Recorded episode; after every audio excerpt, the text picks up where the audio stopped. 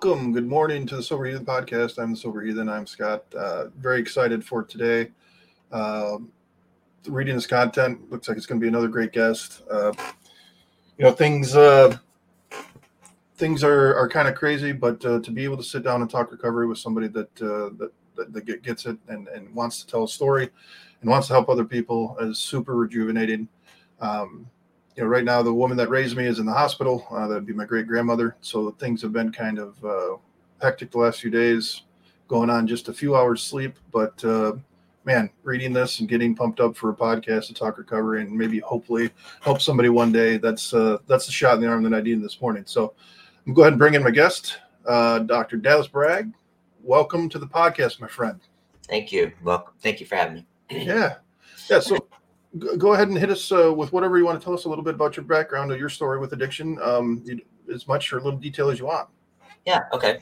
Um, well, not to go back too far, but I um, I grew up in West Virginia, and um, I had a two a, a strange mix of parents. So I had a severely alcoholic, traumatized father, and um, the family there was what I would get like the heathens, as you. um, but you know, very much rough um, drinkers, fighters, redneck. And I had the other side, which was um, very conservative Pentecostal mom, and um, so my dad went into the military early, and we headed off to some of the east coast of North Carolina, and I didn't see him very often. But when I did, um, I, as early as I can remember, heard a lot of comments from him about how different I was from him, and um, so then there there were comments about you couldn't be my real son. Something must have happened. There was a mix up, that kind of thing, because I wasn't a heathen, and I was with my mom a lot. So you know, I was there. She was taking us to church, and um, I kind of adhered to that way um, and then, so anyway, those things came about and caused uh, what I call now is an exclusion schema in terms of I felt excluded uh, from my own family, from my own father. Um, and then not only that was my, you know, my mom would catch me early on kind of I was on a I remember being I was on a stage and I was performing, you know, pretending as a child, and she busted in and was like just severely persecuting me about, you know, you don't act like that. That's not how you. That's how. That's not how boys are, and that kind of thing. And so the early messages for me was that if I were to reveal my true nature and my true self, that it's not right, it's abnormal, and it's not, and I don't belong. Um, sure. So things went on with that, and so in that lens, that framework that I had, the rest of my life lined up to that, right? So I started finding out all the ways that I didn't belong.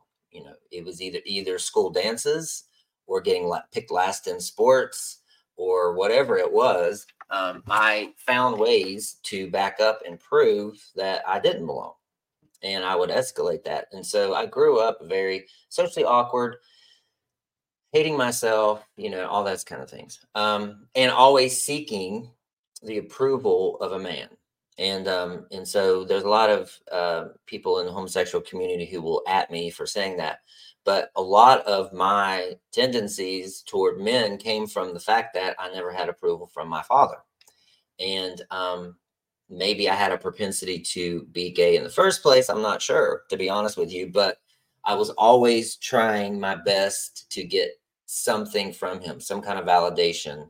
And um, and so that went on into my adulthood. And um, at 18, I got married to a woman.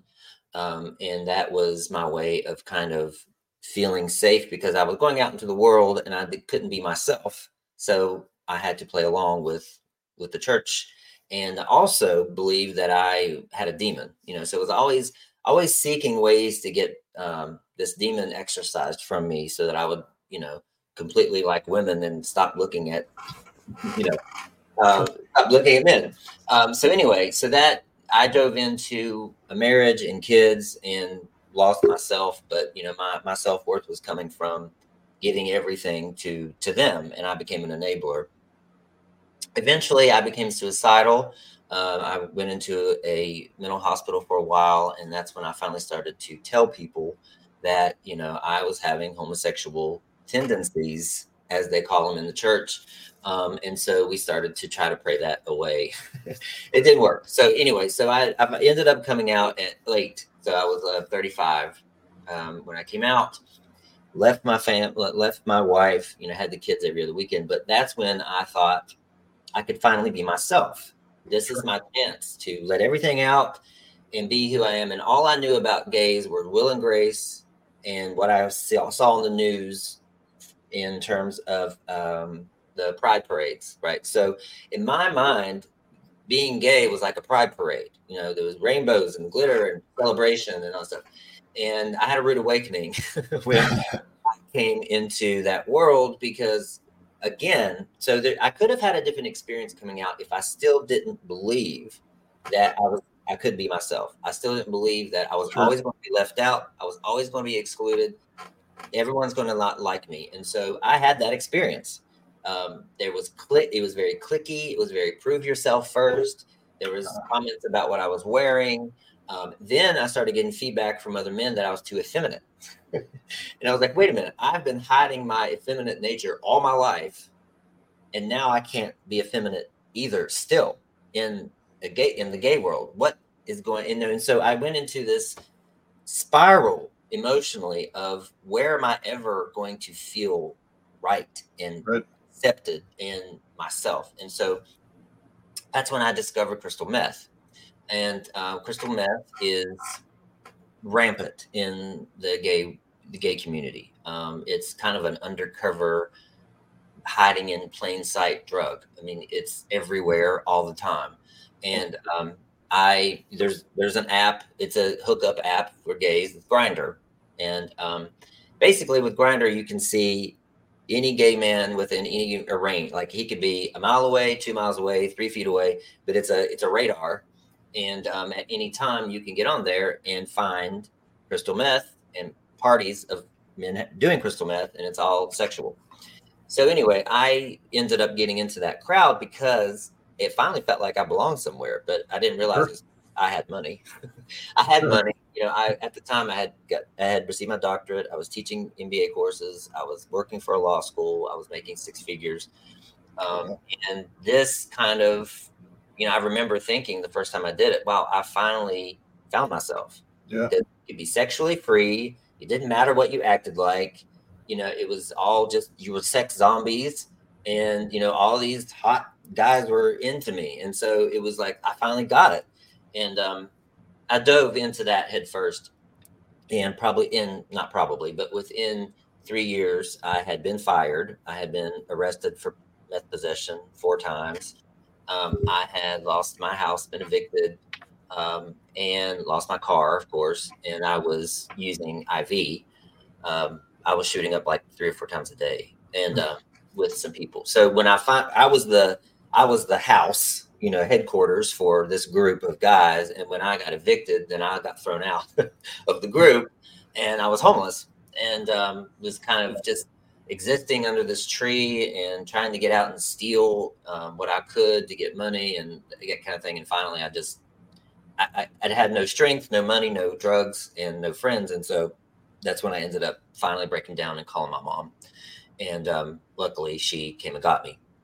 And uh, anyway I had to give myself up to the police because there was an APB uh, for my arrest, and um, I gave myself up. I went to jail. And um, got entered into drug treatment court.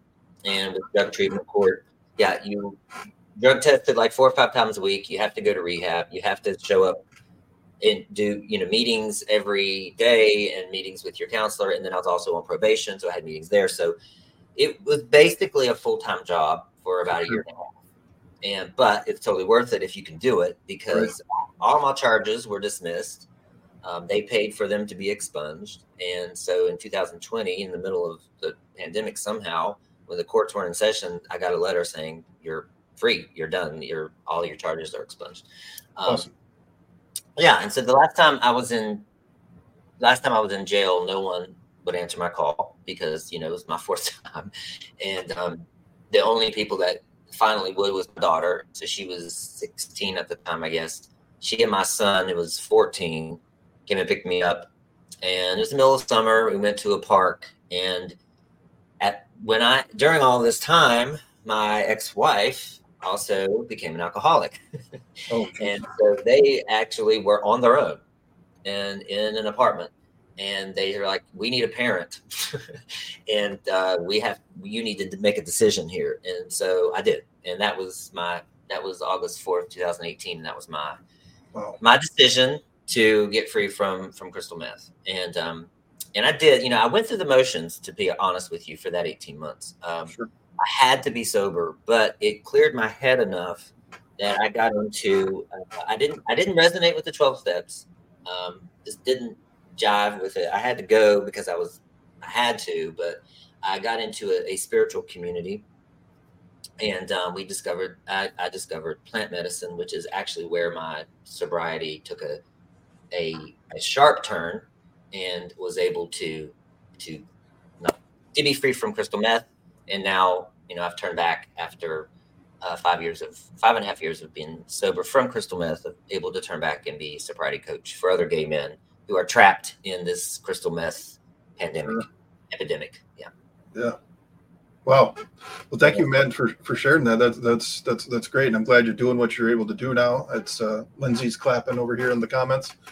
Um, no, it's uh, you know, for different reasons, but you know they're kind of similar. You know, I, I've said it before too. I you know, my parents weren't around. I was raised by my great grandmother, so they would show up or they wouldn't show up. They'd say they'd show up, and they didn't show up. So I kind of had issues with that too. Like, you know, why don't they want me?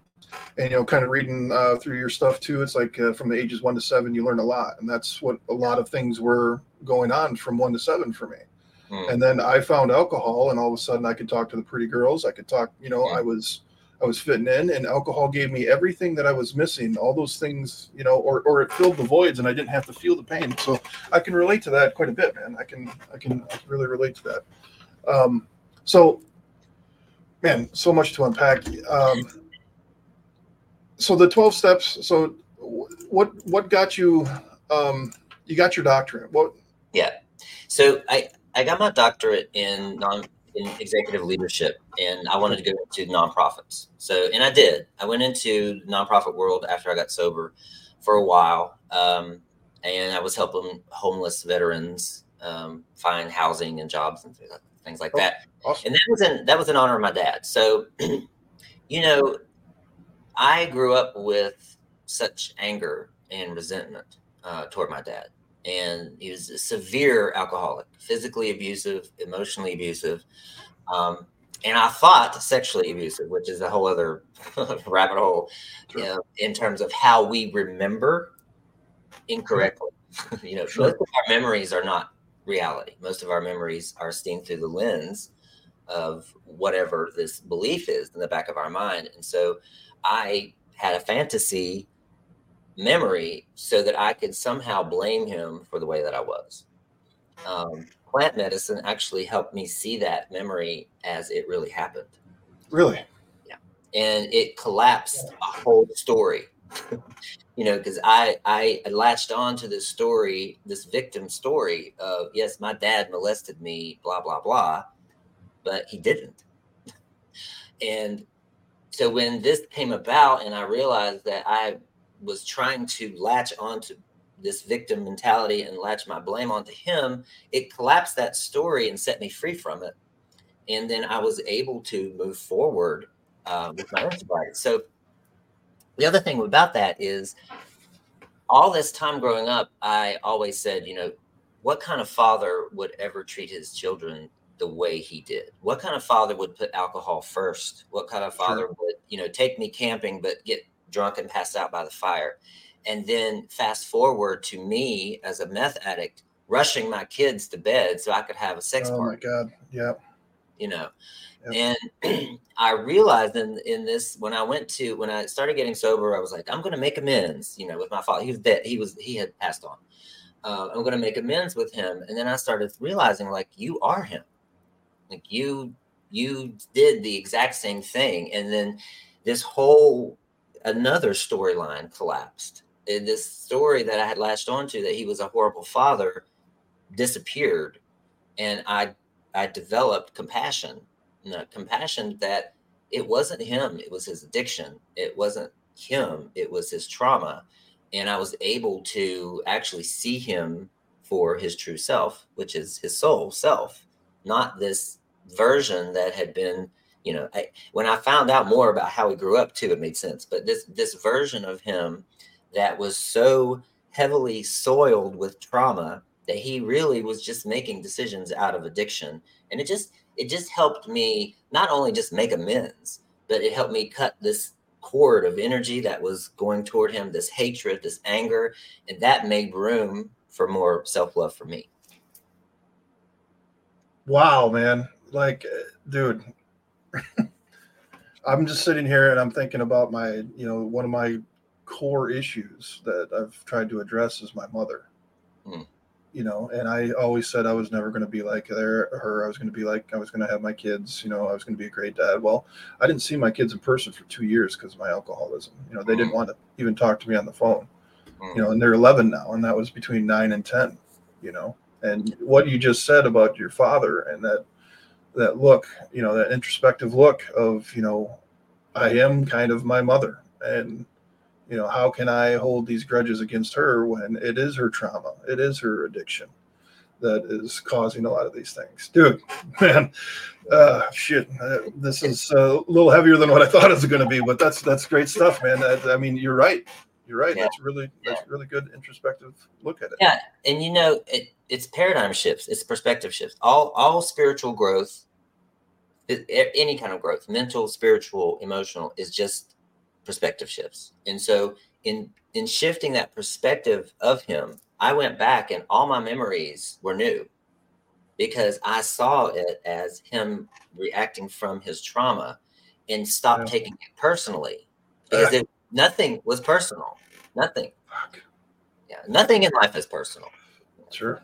So yeah, yeah. Uh, well, there's something else that you said that I I I can relate to as well.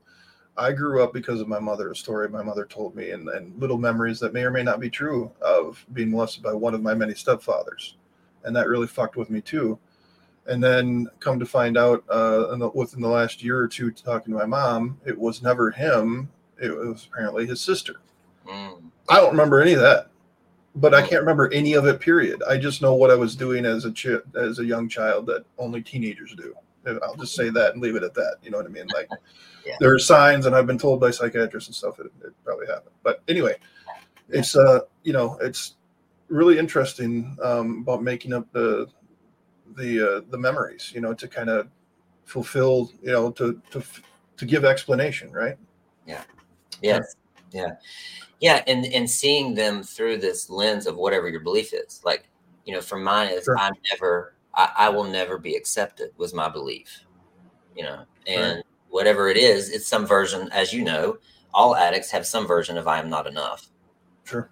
Or whatever that is. I am not pretty enough, or I'm not smart enough, I'm not whatever enough. And um, I was just, I'm not enough. And so I'll never be, my true self is not enough, you know, right. and I'll, I'll never be accepted for who I am. Um, and so if you can invert that, you know, to I am wonderful the way I am, you know, yeah. and then look back at your memories, but also look forward to see then everything kind of changes, you know, for so for me, I noticed we talked about triggers earlier or emotional activations. Yeah. I started to notice that even not getting an email or a text back, you know, would feel like a knife in my gut. Mm. And. I would spiral emotionally yep. and people would say you're insecure, you're too yep. sensitive, blah, blah, blah. But when I dug into that, meditated on it, went to the plant medicine, and really focused on what emotion was in my body when I didn't get that text back, tune into that emotion and ask myself, when did I feel that the first time? When I felt it the first time, it would take me to some situation, you know, some situation with my dad, always of he of, of vying for his attention but not getting it and that's what what really was bothering me. It's not not that person and not that text. So you have I had to really go in and heal that. And collapsing those timelines and collapsing those stories helped me to see that, you know, when I didn't get a text back, it doesn't bother me anymore. Because I know it's not personal for one thing, but it doesn't evoke that same emotion either. Right on. Yeah. Well, and uh, so you talked a little bit about one of the readings. I was trying to find it so I could quote it, but uh, you talk about uh, thinking uh, versus emotional, and from what I read from it, you're you're you're talking, you know, dive into the feelings and how those how those uh, are affecting you. Um, you know, I was in treatment. I was kind of a, on another mindset. Like, if I could remove my emotions, well, first of all, I wouldn't be human, and that would suck. but imagine all the great the great decisions I would have made. You know, if I could just use my thoughts and eliminate the emotions. So yeah, addressing those emotions. Talk a little bit about the difference between thinking and and, and emotions. Yeah. Okay. So the, typically, the mind is here for us to reason. You know, um, it's kind of a if you could. I don't want to. I don't know how woo woo you want to get, but it's kind of it's a, a three three D function for us as Earth sleepwalking Earthlings to use your mind to reason things. Um, what you know, what what should I eat today or whatever, and so you can't think your way out of uh, a trauma and you can't think your way out of being sober of, of you know of it being sober either because it, it's just a, it's a baseline um, reptilian function but what we're moving into as a as a society as a collective is getting in, in touch with what our bodies are telling us emotion the heart you know the heart is actually the center of the body i mean if you know anything about HeartMath, if you can get your heart feeling safe, then it regulates the rest of the body. The brain actually listens to the heart. The brain doesn't even it isn't even in control of the body. The hmm. heart's in control of the brain, who's in control of the body. So what I mean by that too is just not only feeling into the emotion, but allowing it. And this is what it was a huge healer for me was when I felt anger. You, there's there's a messages out here in the sobriety recovery community and the spiritual community to when you feel angry or you feel down go straight to gratitude you know yeah but look at the house i live in or sober and you know uh, just start thinking of all the things you appreciate and that's all fine and good but not when it's bypassing letting that emotion run its course and I see it as a wave cresting and leaving. And so when you feel angry at somebody, is just stop and let it happen and feed it, like intensify it. Yeah. Like I will just I'll dive into it. Yes, I'm I'm effing angry at this person. They did this, they did this. Like I will feed it and let it let it go. And it, it rises up. Sometimes I'm crying. I was at a restaurant. Not this was actually not even long ago. I was at a restaurant and I got a text that triggered me. And I just sat there and I felt it and I was crying and it was just shaking. And then it crests, it rises, and then it leaves. Oh. But the emotions are supposed to do that. We aren't yes. supposed to suppress them, right? Because if you do, they're just going to come back stronger and stronger and stronger. Yes. It's like putting them under a pressure pressurizer. Um, that's the part that that's the part that I don't think we're taught to do, um, and it's not the main lesson is you know it's all about gratitude gratitude feeling good and, and appreciation and that's all that's great in its place so in everything we do we have to think about what is the motivation of doing this right like if you send a, a text that is what so i see i use the example of i was in a group the other day and this lady was crying this other woman walked up to her and started hugging her right and so the two walk away from the situation, and I heard the feedback from both. One of the lady that hugged walked away from it feeling so good because she had really done what her duty. She had supported her, you know, yeah. and she her motivation was to make herself feel good. Mm. The other lady was offended. The other lady actually went she got worse emotionally because she doesn't like to be touched. Nobody asked her. Yeah. you yeah. know, and so you have to ask, what is my motivation here?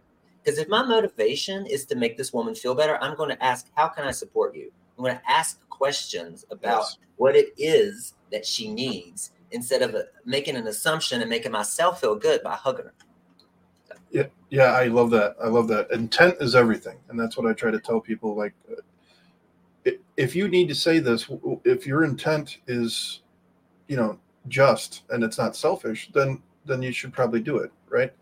And then um, you talked about, man, I want to go back to that too. You talk about feeling the feeling when you're feeling it. You know, yeah. one thing that does, and I talk about it all the time. I journal. Like I will write down. I, I just, I would be okay with not being here at all today.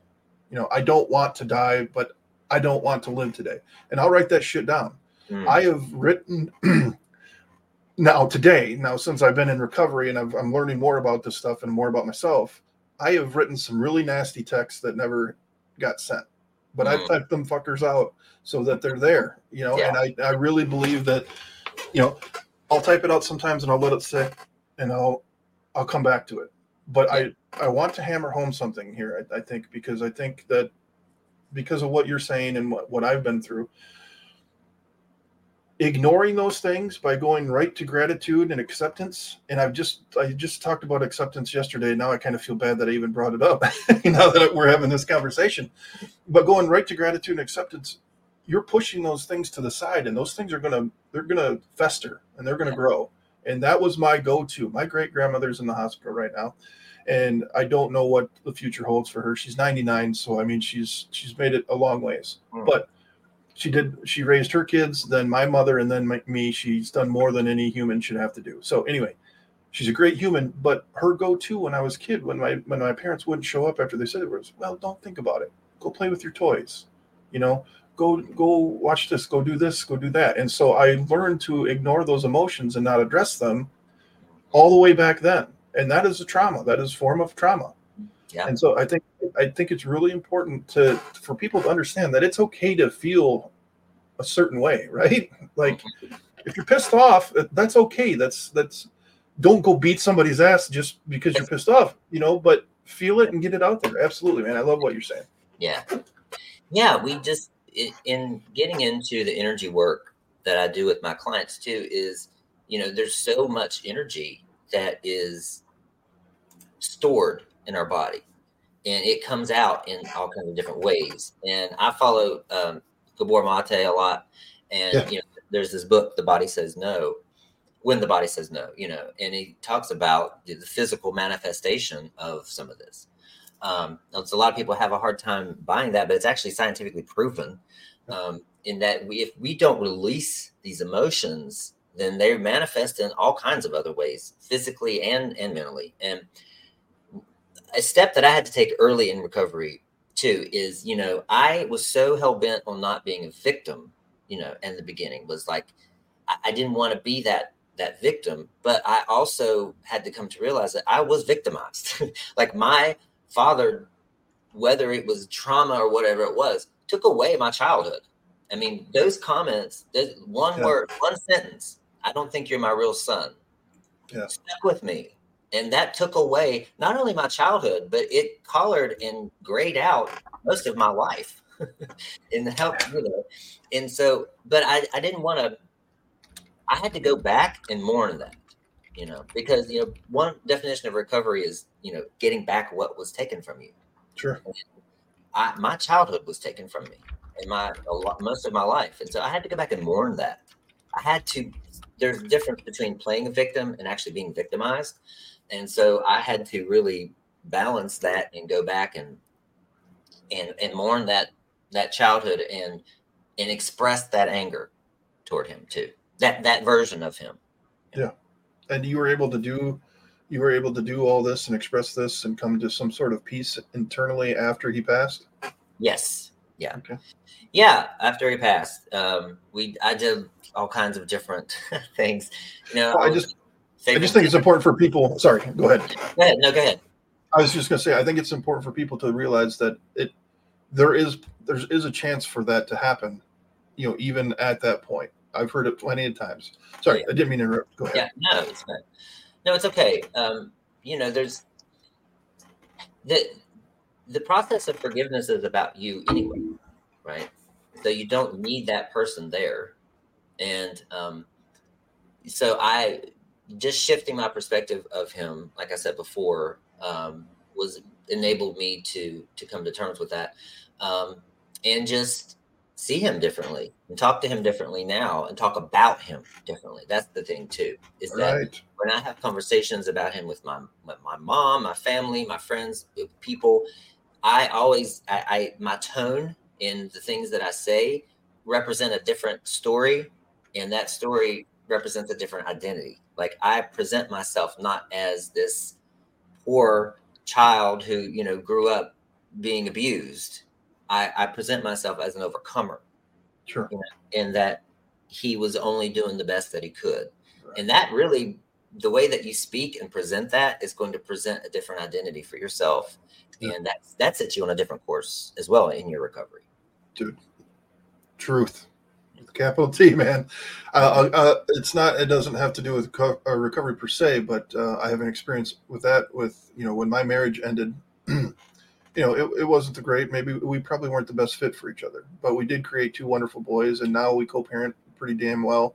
And I'm super proud of my ex-wife and the job she's done while I was going through all this crap. And she's never ever buried me or tried to bury me and, and take those kids away. And I respect her and I, I wish her nothing but the best today. But what I used to do um, early on was I referred to her, and if she ever listens to this podcast, the secret's going to be out, but I referred to her as Satan. And it was always Satan. And so I kept creating this thing. And while I was doing that and while I felt that, our relationship was crap. It was always tense. It was always, you know, I can now look back and even just having this conversation with you today that I was creating that that that tense, you know, that tense feeling because I was portraying her in a certain way. And that was, you know, that's not fair. And now I've forgiven her and, you know, we text and we have, you know, great conversations. So yeah, it's great stuff, man. Great stuff. Yeah. Yeah. Yeah. I mean, the, the, the power, the thing about, thing about plant medicine for me that changed, and it, comes back to, to that a little bit, is that it was the first time I realized that I'm connected to something else higher than higher than me, but all the power is within me. And you know, that's not a message that you get that I got in the church or the 12 step. You know, is that you have to rely on something else. Yes. And and honestly, it's all here and mostly in your heart. It's all there in terms of how you see, how you articulate the stories that you tell, the stories that you create. Um, it all it starts here and ends here. Now there are I, I believe in in you know in powers outside of ourselves and a higher power and all that kind of thing. Believe in all of that, but when you become dependent on it, you're not in control of your life. Right. Absolutely. Absolutely. And that's the same same thing with me. They they see they're two different entities, but they're they're saying the same thing that you have no power and you'll never have that power. And I feel like, man, that's that's that's not that's not coming from a good place from the on the inside. I have to have some sort of power. Like, you know, the the boy, I I get some hardcore people from the, the AA field coming after me sometimes Yeah. because I say I'm not I'm not powerless over alcohol anymore because I can walk past it in the store and let it sit there. You know, Yeah. it, it, it it's not doing push-ups. That's fantasy world, right? it's like it's not going to get into my body unless I go over there and pick it up, which I would be then giving the power to myself to to make that choice. It's still coming from me. You Right. know what I mean? Yeah, So very yeah. true. That's very true. Yeah. so what uh so you got a website, talk about uh, your website and what you offer if you want to and then kind of plug that a little bit. Okay. Um, so I, you know, I've been coaching for over a year now, and I've been every coach imaginable. It, it's always been sobriety of some sort. You know, I was in empowerment sobriety. I was this, I was that. Um, and I've just, you know, I, I've now narrowed my target mark target market down to gay men who are struggling with addiction. All my clients right now are struggling with crystal meth because unless you're a gay man who have struggled with crystal meth, you're not going to understand where you're coming from. Fair enough. Fair enough. Same thing as anything else. So um, we're able to relate very quickly, and I'm able to know and zoom zoom into exactly what they're they're going through.